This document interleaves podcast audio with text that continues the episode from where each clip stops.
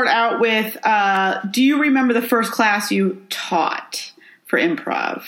Um, the first class I taught, I don't actually remember. It was a sort of hobbled together, I don't know what I'm doing thing that was sort of somewhere before I actually became an improviser. And somebody said, Can you do a little improv exercise? And I knew a little bit of Spolin, so I was like dabbling. But then I think the first class I actually taught was a workshop in in Washington, in Washington State, and uh, a friend of mine who I was in an improv troupe with in Seattle Goga said, "Ah, I, you know, I have 150 students. It's just me. Will you come and help me do a workshop?" And it was like a high school kind of um, community kind of workshop in in Washington. So that's what I ended up doing, and I was thrown in the deep end. Uh, that was my first teaching experience that I remember, you know, because it was. That's so awesome. I love that. Um, I love hearing people's first those first experiences because I'm finding that's a lot. That's the same for a lot of us. It's like, well, uh, they needed someone. exactly. So I did it. Um, so did you when you started improvising though? Did you think, oh, I I want to I'm going to want to teach later on? Is that something you thought about, or is that came afterwards? Um, I did everything the wrong way. I did everything back. I did everything the way, um, you know, shake it all up. It's not supposed to happen like this. So I come from a really long line of teachers uh, on one side of the family. Uh, and as a rebellious teenager, I was like, I'm not going to be a teacher. When I grow up, I'm going to be a performer or a veterinarian or whatever I wanted to be. Um, so I kind of rebelled against even going into education um, as a young actor. I was very anti that completely because of like the lineage. Um, and then I became an actor before I became an improviser. Um, I was doing some improv with a company in Galway, although we didn't really know it was improv. It wasn't proper improv, but basically we were improvising a lot of stuff. And I sort of uh, then I landed in in Seattle, and that's I kind of joked that that's where the the fling became a love affair. Um, I auditioned for this show that was part sketch and part improv with these amazing improvisers in the cast. I hadn't a clue what I was doing. Um, but I got cast in the show, uh, basically on my acting chops, and then um, realized, oh fuck, I've no idea what I'm doing. I better take some classes.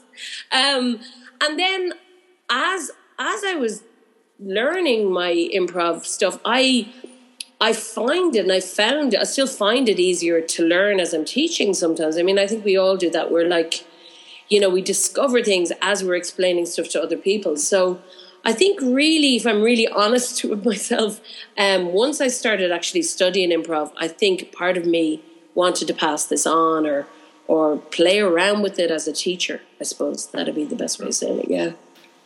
Uh, when did you come back to Ireland then? How long were you in Seattle? So I was in Seattle for about 12 years. Um, I was over and back a little bit during that time, but mainly I was based in Seattle. I was working as an actor, uh, I was working in a million things, but um, always as a performer in some senses. Not so much as a teacher, that was just a kind of a sporadic thing. Um, and I really just totally threw myself into improv there. And then I moved back here properly, um, back to Ireland about 12, 11 or 12 years ago. Yeah.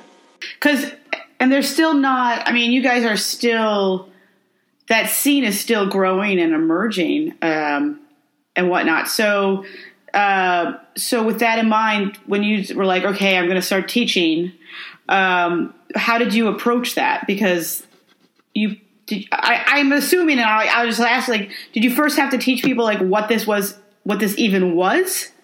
Yes and no. Um, so when I came back, there so there was very little improv, even performance improv in Ireland, and it's still comparatively, um, like you said, it's it's it, it's a really popular, really, you know, increasing in popularity by the moment. But um, when I came back, there was basically two and a half troupes in the whole of Ireland, and uh, one of them had been in touch with me while I was in Seattle, and they're a group in Cork who are amazing called Snatch Comedy. And um, I think we'd been on, I don't know if you were on the Yes and chat boards. Do you remember the days of Yes and? There was a internet forum.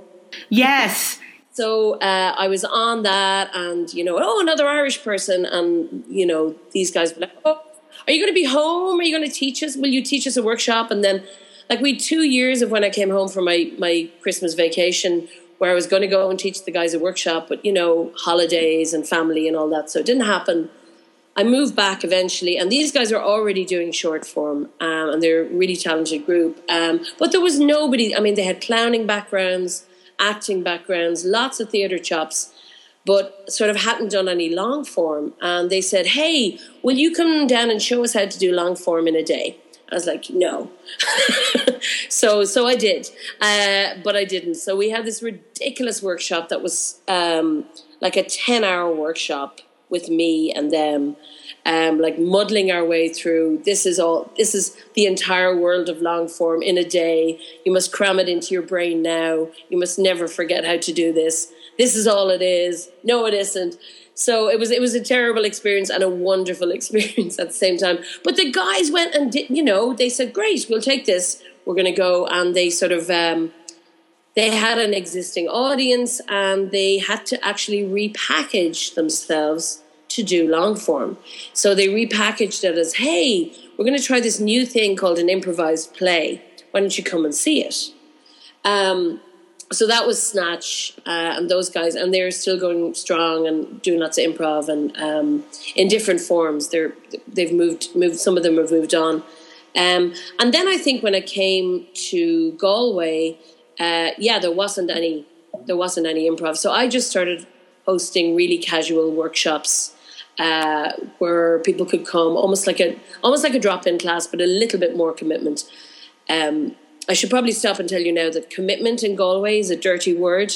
So um, the mo- the most you can get is sort of like, don't worry, you don't have to do this. You can get out of it, but just you need to give me a week's notice if you're not going to come. So uh, it's a very casual city. um, so I started doing workshops like that, and then I started doing some workshops with people in Dublin who asked me to come up, and theatre companies, and uh, that's kind of where I met uh, Neil Curran, who I'm, who we're both co-directors of the Irish Improv Festival, and Neil came from a background of uh, he his day job is business, um, but he had a big interest in amateur theatre. And I came from a professional theatre background and not having a day job.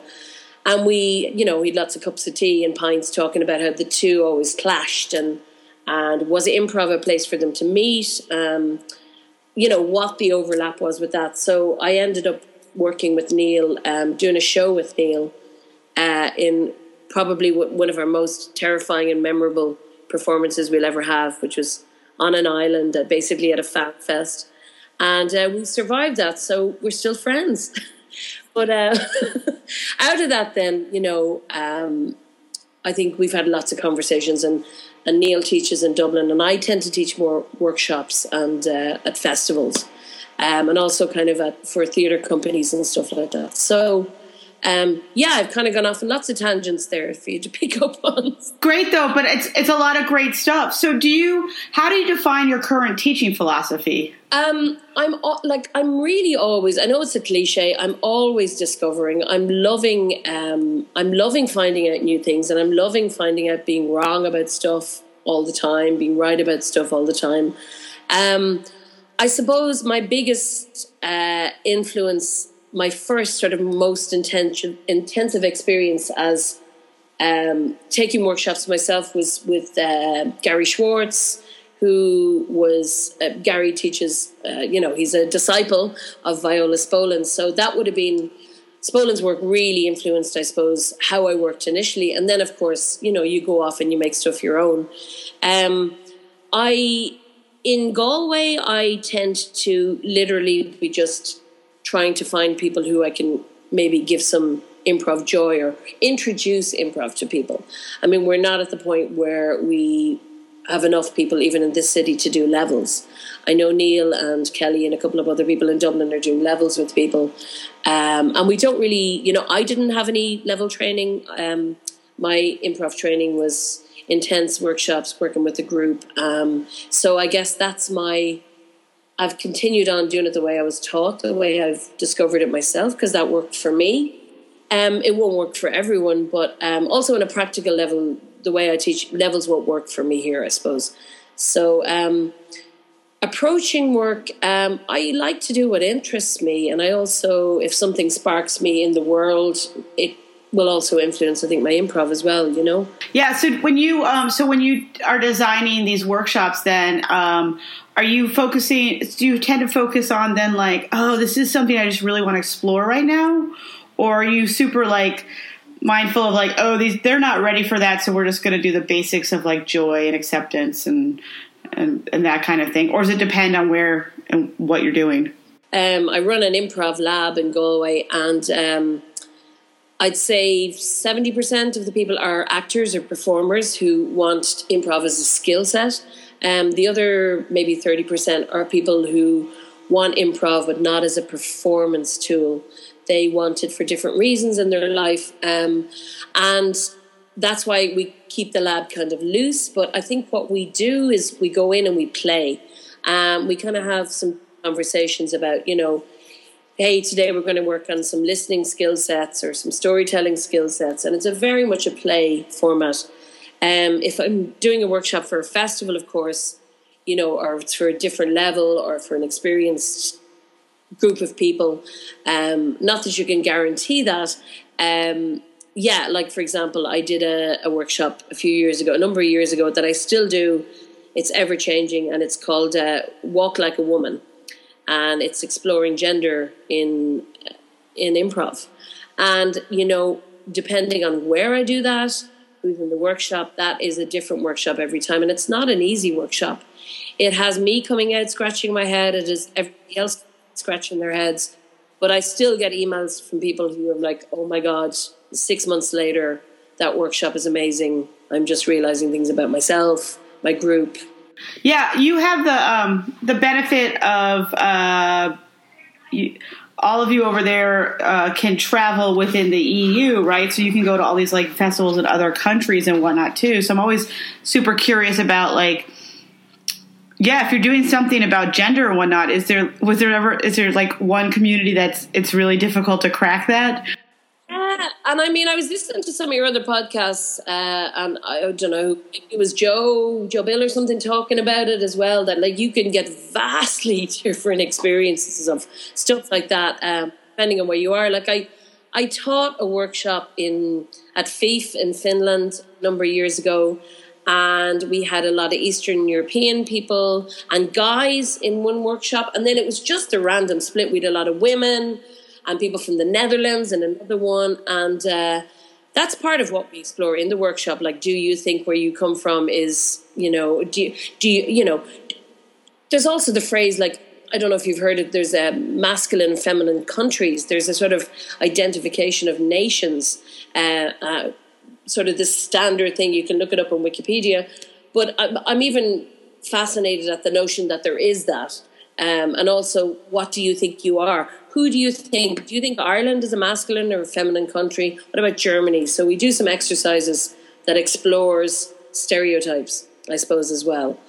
And um, yeah, it's absolutely. Uh, you can have some people from an Eastern European country who are like doing lots of really evolved work with gender. And then you can have people who are like, oh, I didn't know that I always, you know, pimp my my my friend out as the girlfriend. Oh, and then you have these conversations from two people in the same group in your workshop going, yes, you always pimp me out as the girl.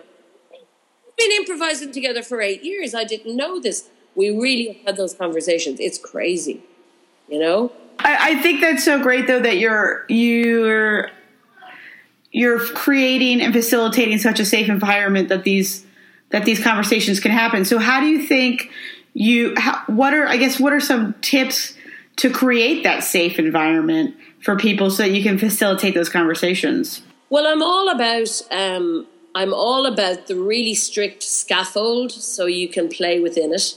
And I think sort of setting some boundaries at the beginning of the workshop um, with everybody and really just sort of holding that space is really important.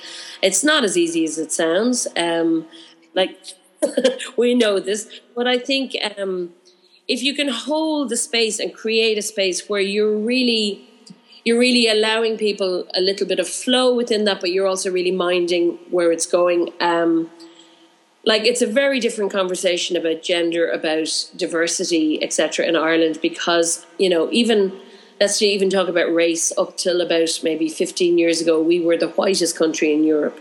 Um, just by virtue of the fact nobody wanted to come here and live here because we didn't have any money. Um, and then we had the Celtic Tiger, and it's like they opened the doors. They're like, "Come in, everybody!" And then they sort of went, "Oh no, no, no! Don't go out again. We don't like you." Uh, so that's kind of. Just you. I mean, my partner. I'm a I'm a dual citizen with the US, and my my partner is American and just became Irish, and that was a huge deal and a lot. You know, it's the same. I understand it both ways, but even um, you know, even in finding people to be in your workshops to have these conversations, there are certain groups of people who it's really we're not even close to including them um, because there just is a separation of community. In Dublin, it's a lot easier. Um, Galway, where I live now, um, I'll just explain to people who might know it. It's it's on the west coast. It's sort of the Portland or San Francisco of Ireland, but um, it's quite it's a city, but it's a, it's not really. It's a town we have a cathedral, very arty town. It's a college town. Got three colleges here, so it's always been for the last five or six hundred years. It's been uh, it's had a lot of diversity in terms of finding a native Galwegian is quite difficult uh, because a lot of people come here. A lot of artists come here to live. It's it's got a phrase called the the graveyard of good intentions. because uh, a lot of people come here and they get sort of lured into the magic and mysticism of the place and then kind of sit in the pub all day and talk about how great the magic and mysticism of the place is. Um, so I try and get out once a week to have perspective about the beautiful place I live in. Um, but yeah, it's I don't know. I think um, I think really especially for US, people from the US talking about diversity, race, um, gender equality.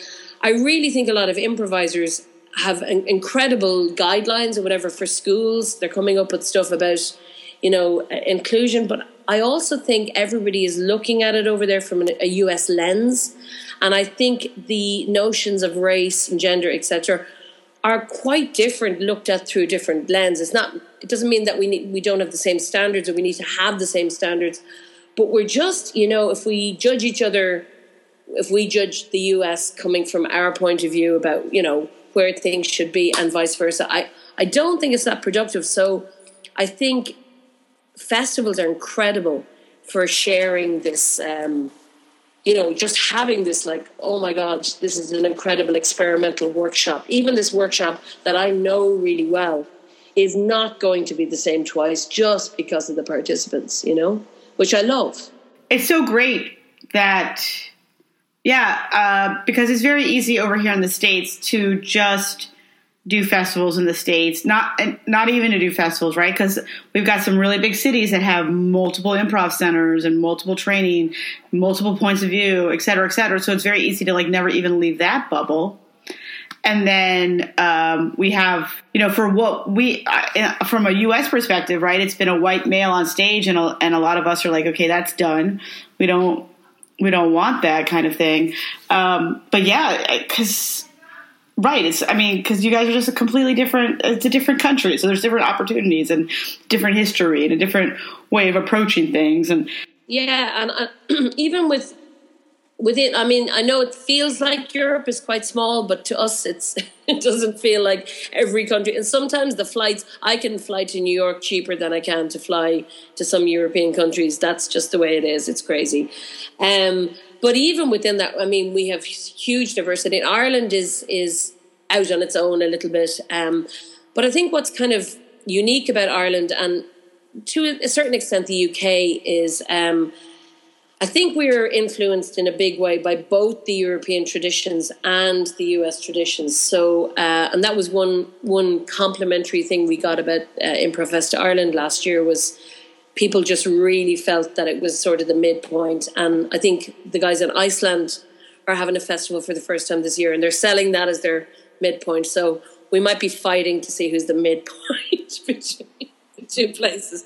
But I really, even um, even in the value systems of, uh, and I think I might have mentioned this when we were chatting over email, the whole notion of um, how a festival is. Uh, there's a concept of there's a conference model for a lot of the festivals in the US. Whereas I come from a professional theatre background and Improvfest Ireland, what we do is we we pay our acts, we give them a door split. So it's very similar to a, um, I suppose, like a fringe festival model. Um, so it's the notion of even as a teacher, um, there's a little bit, and I'll probably get into trouble with everybody for saying this. Um, I feel like there's a little bit of a culture of teachers in improv, which I, as a teacher, shouldn't be giving out about. But I feel like, um, as a, as an art form where you make money, the only place to make money to a lot of people coming into improv is either get a slot on Saturday Night Live or become a teacher.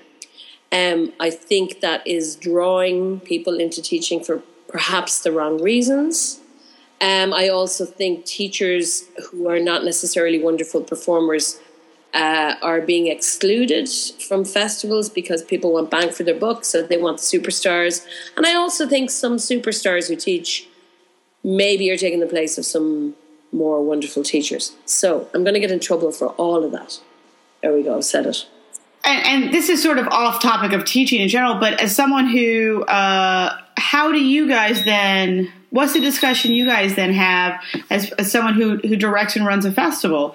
Um, because there's, uh, I feel like there's, you're also walking a tightrope, if you will, right? Because you want to attract people to come sit in the seats yeah. right? And you want to attract people to submit to your festival. Sure. Um, so, so how how do you guys approach that then? Like, is it through personal connections? Is it through like this year? This is our goal. Uh, how's that approached?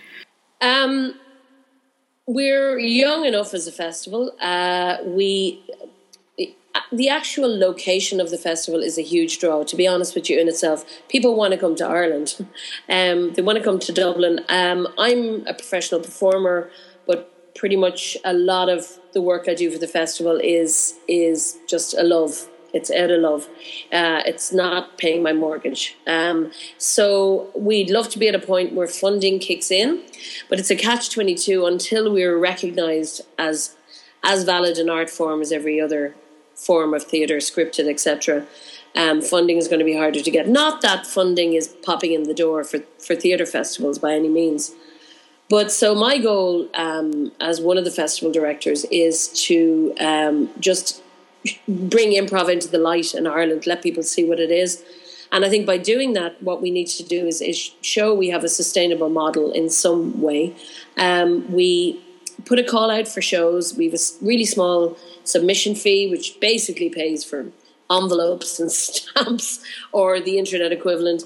And then what we do is um, we, you know, we have a theatre space that we like. We've just expanded a little bit in that, and you know, people come. You know, it's some people are going to make a little bit of money, other people are going to break even. Um, we pay our teachers. We don't fly them over, but we give them accommodation expenses and a really good split of the shows. So I think a lot of teachers who are teaching already in Europe definitely want to come to Ireland because it's um, it's just a really I think last year was in the middle of the elections and we were just really feeling uh, lots of emotions going on and that sense of sort of global community just I think it's really important that we can facilitate that somehow. So obviously it's harder for you guys to come over to to Ireland. It's more costly. Um, as a troupe. Uh, but we, you know, I, I think maybe 25% of our troupes last year were from the US and Canada. Yeah, last year you had a huge influx of, uh, the year before, there wasn't many of us, but the but last year, your last November, it was a large one. Um, I know. I keep going. I'm like, oh, I want to go back. Um, so, uh, how do you define a good teacher then? Because I don't disagree that people will go into teaching as a supplemental way to in, for income. Um, and they, that that may be true, and they may be a great teacher, or it may be that they're just going in for the income and they're not a great teacher. So, how do you define like a, a good teacher? Well, if it's a question of uh, asking yourself that that's maybe a place to start. Uh, like, you know, why are you doing it? Um, and it's a perfectly valid reason to do it for income, like you said. Um, I think when you are lighting up, when you see somebody lighting up when they teach, that's a really basic way to tell, for me, if somebody is at least passionate about their teaching. I think the lighting up thing doesn't really happen unless something amazing is coming out. Um, to refine that, is it going into the student? Of course, that's a different question. Um, to me, a good teacher is always learning. I mean, it's a, again, it's a cliche, but they are. You you you don't know everything. You'll never know everything, and to say you know everything, I mean, is immediately closing a door. So if I find a teacher who is um, saying this is absolutely the way to do this, you know, something kind of dies inside of me when I'm in their workshop. Like, go away. Um, so, you know, it was like, oh no, I'm ruined.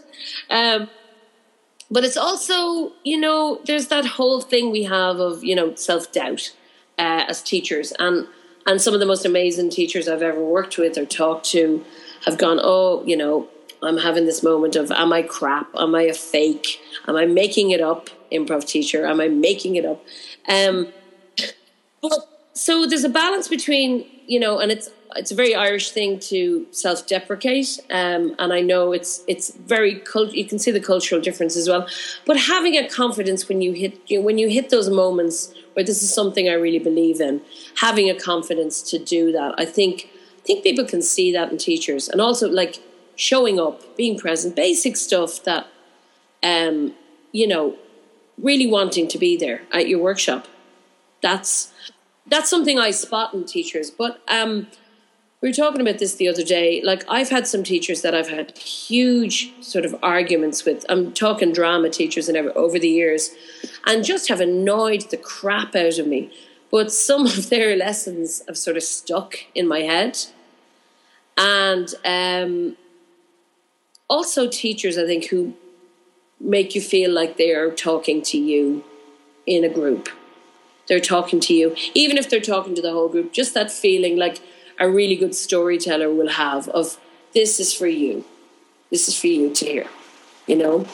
Um, i think it's different for everybody. Some people like the slick some people like the person with the gags and it doesn't necessarily make a good teacher in my opinion um, the slick. But uh, trust your gut i suppose is my instinct teacher you know? So as going through all that have you ever had to ask a student to leave a class or a workshop I saw I saw that as one of the questions, and I'm going, oh God, yeah, um, yes, I have. Um, I was doing a teaching a workshop in Dublin, and it was basically like a sort of a, an intro to improv weekend. Um, really mixed bunch of people. Uh, you don't really know a lot about backgrounds. You get an idea of if people have had some experience, and there was a second part of it where people had some, definitely some performance experience.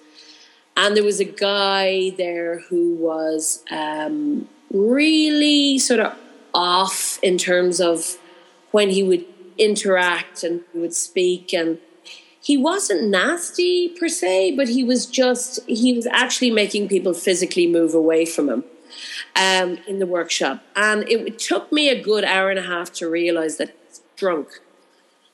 Oh okay. So, so um, the workshop uh, broke up uh, for break. Everyone went for lunch, and he took a bunch of people to the pub with him. Uh, they were going for sandwiches. He wasn't going for sandwiches. So I sort of had a feeling. Now he was he was sort of on the edge of just being, you know, somebody that you could just guide a little bit. But he came back um, after the break, and I just took him to one side and I said, "Look," I said, "you know." You've had a few scoops. It's early in the day. Um, few scoops won't do you any good. You're you're not going to remember everything tomorrow, so you're kind of wasting your money. Um, I'll give you a refund, and if you want to come back another time, just pop me an email. Never heard from him again. So that was it. Do you feel? Did you have you ever felt um, as a woman like intimidated to have to do those things? Personal, for this particular instance, no, um, definitely not. And I, I honestly, this probably isn't a great thing, but if, you know, if I'm if I'm annoyed and I feel like somebody is really being unjust to the group. Um, I feel like I am surrounded by a load of allies, even though they're people I haven't met before. I feel like if it's a fairness thing, you know, I have this, I have this in my hand. I don't. No, I, I guess I don't feel fear in that situation. Yeah. That's great. I was I was curious because sometimes I feel like um, uh, male teachers will be like, "Oh, I don't tolerate this, that, da da da," and I'm like, "Yeah, but you're six four, and you're." like, you know? um, so I just wonder sometimes, like, if a, a woman also in that situation ever goes, mm, "But I'm not," uh, you know, like I'm a petite little lady who may get broken in half when I go and do this. No, I have complete, uh, complete stupidity when it comes to like flaring up and uh, in life in general, and like having arguments with people three times my size. No, unfortunately, I'm not petite, but I'm also not six four. Um, but yeah, I definitely, uh, and maybe it's a maybe it's a flaw, but I I uh, no, I kind of if I really believe in something, I kind of I tend to you know just not necessarily confront but i will i i'm pretty direct for an irish person. Um i guess we're not known for our directness so yeah i'm pretty direct for an irish person. So when dealing with because they're like these you know especially a lot of times like you said like they're the workshops or you're just not doing a lot of scaled stuff and whatnot when a scene a cringeworthy scene happens um how what is how do you handle? Do you just stop there and have a larger conversation about it? Like how how does that happen? What is that? What's going on? Just bear in mind, um, and this, you know, I don't want to do sort of the, the young end of the scene a disservice, but I think there's a lot of stuff that's happening, particularly with gender and uh, commentary on accents or race that that's happening in Irish improv that people don't even see as being an issue. They don't even see it as being offensive in any way. Um, and part of that is, you know, the lack of diversity maybe in groups.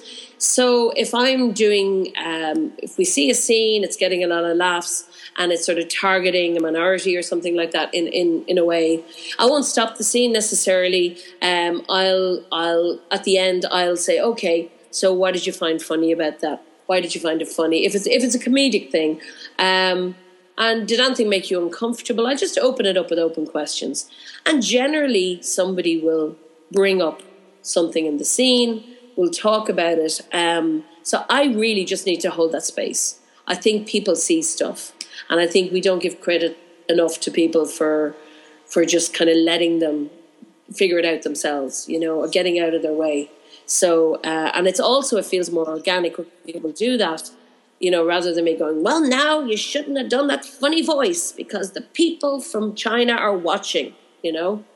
Yeah, it's such a, it's, uh, it's so amazing to me. Like, it's, I've had a few people who've gone down a road and then like you stop, you say, "Were you comfortable with that?" And like, "Nope." I'm like, "Good." right? Like, now, now let's talk about why you weren't comfortable putting that voice on or something like that. Yeah.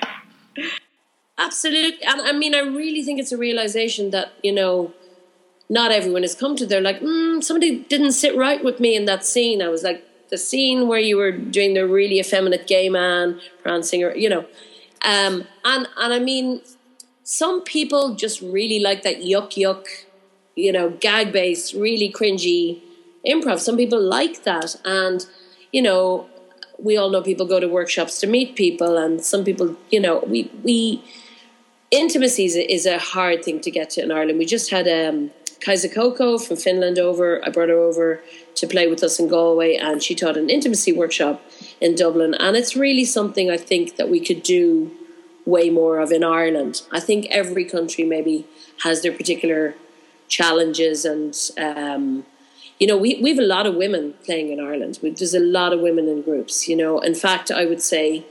Um, initially, when I was starting a group down here, it was really hard to find guys so we, somebody said, "Oh, that's really awesome! You have an all-female troupe," and I actually, no kidding, hadn't realized that we had an all-female troupe while we were putting together. Like, oh yeah, we do. And then somebody dropped out; they were going to have a baby, and the next person who I thought would have been awesome for the troupe happened to be a guy. So that was even a. Then we were like, oh yeah, maybe we'll will we keep this? You know, I'm like, no, no, we need the best person for the group, and that's it's sort of a reverse of everything that seems to happen. in other places, you know. So, it, so you guys, in terms of intimacy, there's a lot of people like just not like space, like like not wanting to be intimate in scenes or not wanting to make those real emotional connections, or is it too much of that going on? No, it's. I think it's not wanting to do true emotional connections and physical intimacy. I mean, you, some people are not far from the, the hand over the mouth kiss kind of thing. You know, I mean, that's where where it's at. Now, saying that, there's a lot of people who want to explore, especially a lot of actors want to do more theatrical improv, and I'd be probably come from that school of thought. So I think you'll you'll really see the different influences um, when teachers come over, you know, um, teachers come over from the states and do incredible workshops and follow the funny workshops and whatever. You will you'll almost be able to tell who's drawn to what workshops. Um, which is why I wanted to bring some of the European guys over to sort of put a different element in. Um, we've had the guys from uh, Théâtre de l'Oignon over a few times. I don't know if you've seen those guys. Um, they do very physical uh, and also very connected stuff as well. Um, you know, we've had just teachers with different perspectives as well. Um, as a somebody who co-runs a festival, I I love to see somebody going. I don't know if I like that workshop, and somebody else going, "That was amazing!" Like that to me is kind of a success, um, especially for a young improv scene. I'm like, great. Now you know what you like. Now you know what you want to explore. I mightn't like that, but you know, we should not all be the same, you know? Right. Yeah, it gets very boring is what that happens. um, so because um, so yeah, I'm just I'm, you know like with the whole improv lab thing, then how does that work? Do you have people who are who as they're doing this, they themselves are like, oh, I may want to teach, I may want to coach, come to you?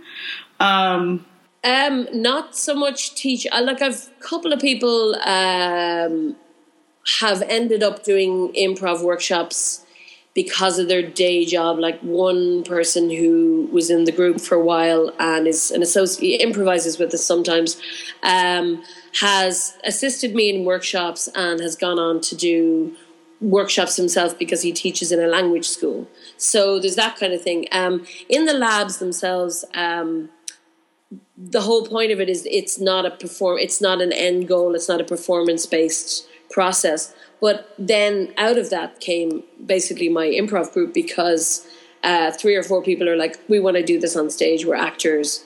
Uh, can we can we can we rehearse as part of the lab? And I'm like, no, we're going to keep this very separate because I want this to be a space for people to experiment, for people to try different things. And then as you fall in love and evolve and move on and want to do more improv training, absolutely, I'll I'll take part in a side project. So I don't think so many like a lot of people come to the lab are actors anyway who have a lot of theatre training have gone you know from different schools who've gone to Lecoq in France who've you know done mime school have done Meisner work. Um, so they will always bring improv into their um, into their theatre work. And then they may teach and then bring improv into that. But I mean there are not really a lot of there's not a huge amount of teachers in Ireland, full stop, you know. Um, but a lot of people, like there's Kelly Shatter, Neil Curran, uh, do levels. Um, other people do workshops, and you know there are people do a lot of different workshops. But yeah, it's it's uh, we all know each other. we all know each other. You know, and that's why I'm like, because as people emerge, like I'm just you know, people who are going to want to become teachers, how they themselves are going to learn to be the teacher is what is just fascinating to me because it's still so emerging and like you said you all know each other right now and and that kind of thing um, i mean uh, i'm just trying even in the dublin scene now i'm up in dublin kind of once every couple of weeks but you know i know there's a, another teacher who's just come out but he's basically done a lot he would have come up trained with neil uh, and then he's in you know doing a lot of theater work, so he started teaching himself. So I think it's also, I think we don't just jump into it here. I think uh, because there there isn't as huge a market for there, there, aren't as many people wanting to take improv. So it's not that it's a closed shop, but um, I think if you want training as a teacher, you'll be passionate enough, which is a great thing, to go to festivals, to go to the US, go to IO or Second City, take one of those summer intensives, um, and have maybe a theatre background. So it's it's not that easy to become a theatre or an improv teacher here. I'd say you don't just kind of oh I've done all the levels, I'm going to do it. Or I think at least less people will do that than you know per capita. It's, it's a uh, it's, but I mean that can one could say that's good too because then the people who are doing it are really truly doing it for the passion of the improv itself because they're finding ways to do it and get themselves better and stronger, et cetera, et cetera. So you could make that argument, I suppose. And, and, no, I do. I do think it's a positive thing. And when I was talking about that culture of uh, teaching, I suppose I was talking about it in a global sense, not just about Ireland. Um, I do think there's that. Uh, oh, I want to, you know, I want to travel around to festivals. How can I do that and be paid for it? Oh, I guess I'll be a teacher. You know, um, and I mean that wears off for people. You know, it'll. Some people do it for a year or two. It's going to wear off. Um, I think. Um, I think the levels influence of the US is sort of coming in a little bit, but also the European sort of masterclass workshop thing. Um, and England is also a mixed bag. Although I feel like England has a little bit more of a US influence. I mean, I'll probably get in trouble for saying that as well now. But uh, probably that's okay. But I mean, I think the guys, a lot of the guys in London have uh, a lot more teachers coming over from the US, say, than we do um, because there are more people, because they can teach more workshops. You know, Dave Razowsky's been here. Um, I didn't get to his workshop. I only got to go for a pint with them and go away. um, but that's okay. It's the same thing, really, isn't it, Dave? No, joke. but I mean, a lot of the stuff, like I haven't taken his workshop, but a lot of the stuff, like I didn't realize, like I bring viewpoints into my a lot of my teaching, and I didn't realize that Dave did that. I guess I should do my homework on other teachers more and find out what they're doing. But in a way, I'm like, no, I'm just going to be blissful and do my own thing. And then, and then obviously, if I go to a festival, I love to try and take um, other people's workshops. I think there's a little bit of, maybe a little bit of snobbery around that in some circles, but there shouldn't be. I think, um, I think it's a, in some festivals it's a question of time. You literally need to go for a sandwich after your workshop, and you can't go to somebody else's workshop. Um, but where where you can, I think it's lovely to to go to other people's workshops, not to steal their material because we all know the same stuff, and it's all about how you do it. Um, I had a workshop. I taught a workshop once uh, in Dublin a few years ago, and a guy was there. He's a strange man um, who lives in Holland. I won't say his name. I don't even know if he was a human being. He was like he had this otherworldliness about him. Um, and he said, I'm here to take your workshop and steal everything you teach me and teach it myself. And this is what he said to me uh, at the break. And I was like, that's fine. I said, but you know it won't be the same when you teach it. And he said, and he kind of wandered off thinking about that. So that's good. I gave him something to ponder. I right. Oh, I have this conversation often with people because we talk about, um, you know, first of all, we're all sourcing from this really the same thing, uh, and someone can say that they're doing X, Y, and Z, and it's like, yeah, that may be intellectual property or whatever, but really, then though, who is the uh, person delivering it? Because the delivery system is what's going to make the biggest difference.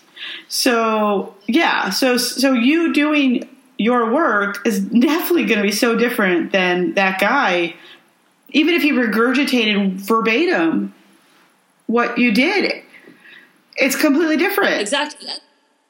Um, and you know, I do like to. I mean, this conversation has come up on. You've probably seen it on improv chat boards recently about um, do you give credit to where you got your information? And uh, I keep likening improv to Irish traditional music in many ways, but it, it's sort of like if you know a tune, it's sort of nice etiquette to go, "Hey, I learned this from so and so, and this is what it was called," or you know, I learned this from uh, a workshop in France. I've changed it up a little bit from the original because I want to give it this focus. So I like to do that. Um, but there's only so far back, you know, and so much you can know. I mean, I was doing a game recently uh, that I got from somebody else, and somebody else thought they'd invented it. It's kind of, you know, I'm like, oh no, I got this, you know, 20, 15 years ago. I don't think you invented it, but that's fine. That right, right. Yeah, I there was once a person. It was a few years back. We were doing an exercise, and that person was like, "Where did you learn that?" I was like, "Oh, I learned it like blah blah blah." And that person's like, "Oh, they stole that from me. I invented it." And I'm like, "There's no way you." In-. I'm thinking to myself, dude, there's no way you invented that exercise. I can guarantee that that has existed in some form or another way before you thought of Sure. it. Now, maybe you put a different spin on it. Maybe you renamed it something different with your touch, but you didn't invent it. So, like, it's just Sure. I mean, I, I think I got cranky once about a, a, a game that I had given a really specific name to and made it really quirky. And then somebody took the really specific quirky name and turned it back into something original. And it was people I knew, and I'm like, guys, if you're going to call it that, you better call it the original name, please. You know, and that was all. And it was, I got over myself um, after about a year. So. Yeah, Uh, yeah. I mean, and it's again, it comes down to the delivery system of that. Um, it's why I don't think. Uh, I mean, there's like we have here like um, comedy sports is a franchise, but franchising theaters in general, improv theaters, it's a super hard thing to do because it's the people delivering the message or performing the perf- shows or the style, et cetera, et cetera. Um, that it comes down to. So yeah, it's it's fascinating. Yeah, I'm, I'm, I'm. I mean, I don't. I mean, I know a few people who've done comedy sports. Was in in Dublin. I think. I don't think it's in operation anymore. And I believe the closest um, theatre sports is actually in. I don't think there is a franchise in Ireland at the moment, um, which is interesting. We were talking about that the other day. Um, I I did a. It came up a few years ago. I did went over and did a masterclass with um, Keith Johnstone when he was in London, um, because I'd sort of been raised on the diet of. Uh, I'll give you the analogy of potato chips. We have two flavors here. We have salt and vinegar and cheese and onion, and you're either one or the other. Um, so Salt vinegar. salt vinegar. Oh, I'm a cheese and onion.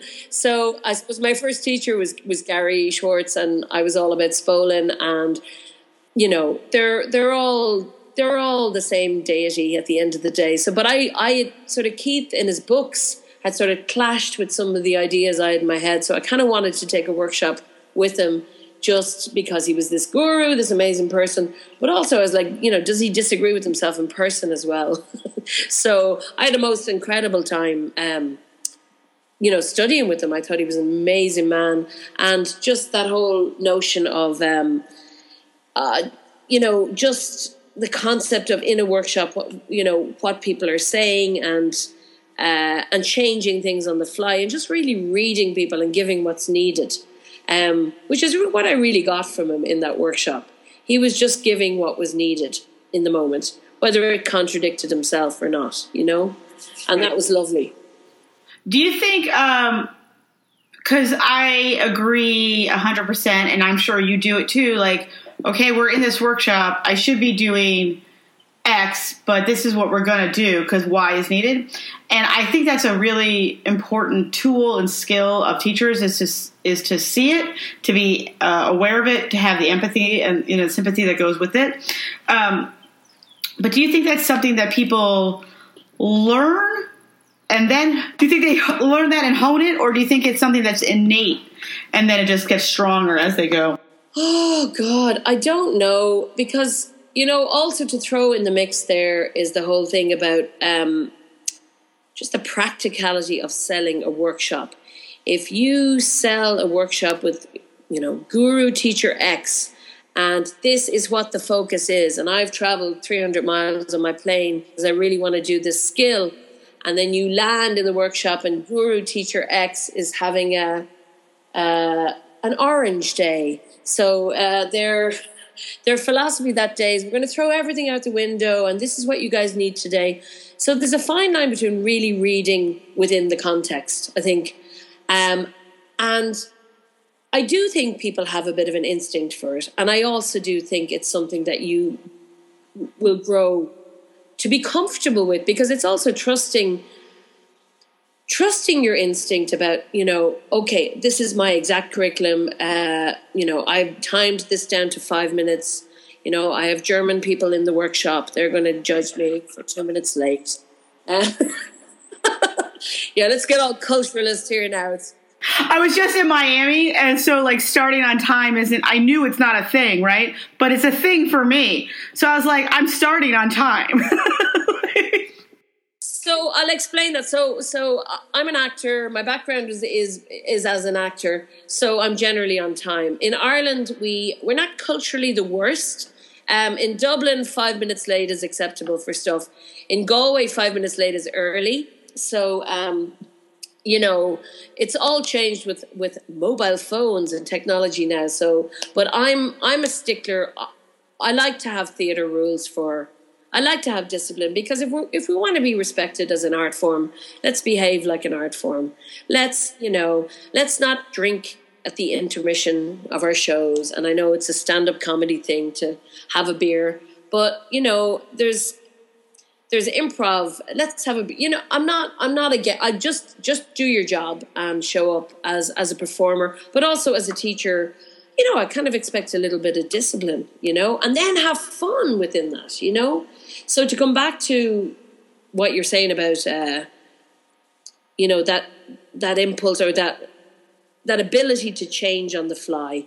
Yeah, I think it's both. I think you have an instinct for it, but it's also even if you have an instinct, it's trusting yourself to be able to do that, and that's learned. That's definitely learned. Or or it's ego, or it's ego. also knowing that who you are as a teacher today, five years from now, will be very different than who you are. Yeah, and giving yourself some slack to to allow yourself to have that growth. Um, yeah, I think so. Do you, what kind of advice would you give uh, someone who's thinking about teaching? Uh, again, that question came up of you know asking your, yourself honestly what, why you want to do it, and be be good with your answers. You know, if there's any answers that are like, uh, you know, maybe it's a short term solution to something, um, but then just you know just be honest with yourself about that um, also, you know, who do you like? Who do you like as a teacher? Sit down with the old fashioned essay plan and, you know, write their name and, and do little lines. Why do you like what they teach? What what what about them attracts you? And you know, if it's oh, this guy is an incredible presence, he just has to put his hands out and I listen. Um, is that something you want? Is that something you can deliver? Um, and then I suppose what's your unique view? What's your unique take in the world? Like what what what makes you passionate is probably the biggest thing for me. Like what are you passionate about in improv? Because if you're going to teach stuff you're not passionate about, it's ah, it's just going to fizzle, I suppose, you know? Right. I agree. I agree 100%. Um, where can people find you? Under a stone. Oh, yes. Me too. uh, so I'll just plug a few things. Um, I my troupe in Galway is called the Sky Babies. Uh, you can find us on Facebook. Um, I run a night once a month uh, in Galway called Winging It uh, Improv, and that's also on Facebook. And we would love if you're traveling in Ireland and you want to come play and your dates coincide, come play with us. We'll find you a bed and we'll make you breakfast. And that's a nice way to have a little cheap overnight in Galway. We'll give you some beer money as well. Um, so we'd love for people to come and guest with us there. Um, I uh, orlamcgovern.com is just you can find me there. I'm somewhere along there. Um, I've lots of other side projects. I work as a, a storyteller as well. So I have a a hybrid improv and storytelling night called Moth and Butterfly, and that combines basically the moth which you guys know, the moth style storytelling movement, and Butterfly, which is improvisation. So we improvise some stories too. Um, and of course, I'm co director of Improv Fest Ireland, which happens in the end of the year sometime, let's say around November. So uh, we'll be announcing that soon. we just we, we just want to nail down that we're all here and that we have a roof over our heads, and then we will tell you where to come. And uh, yeah, we'd love for people from the US. From I mean, your podcast is going in on the interwebs, Lauren, so people will hear it everywhere. Um, so we would love people to come, and we'd love you to come.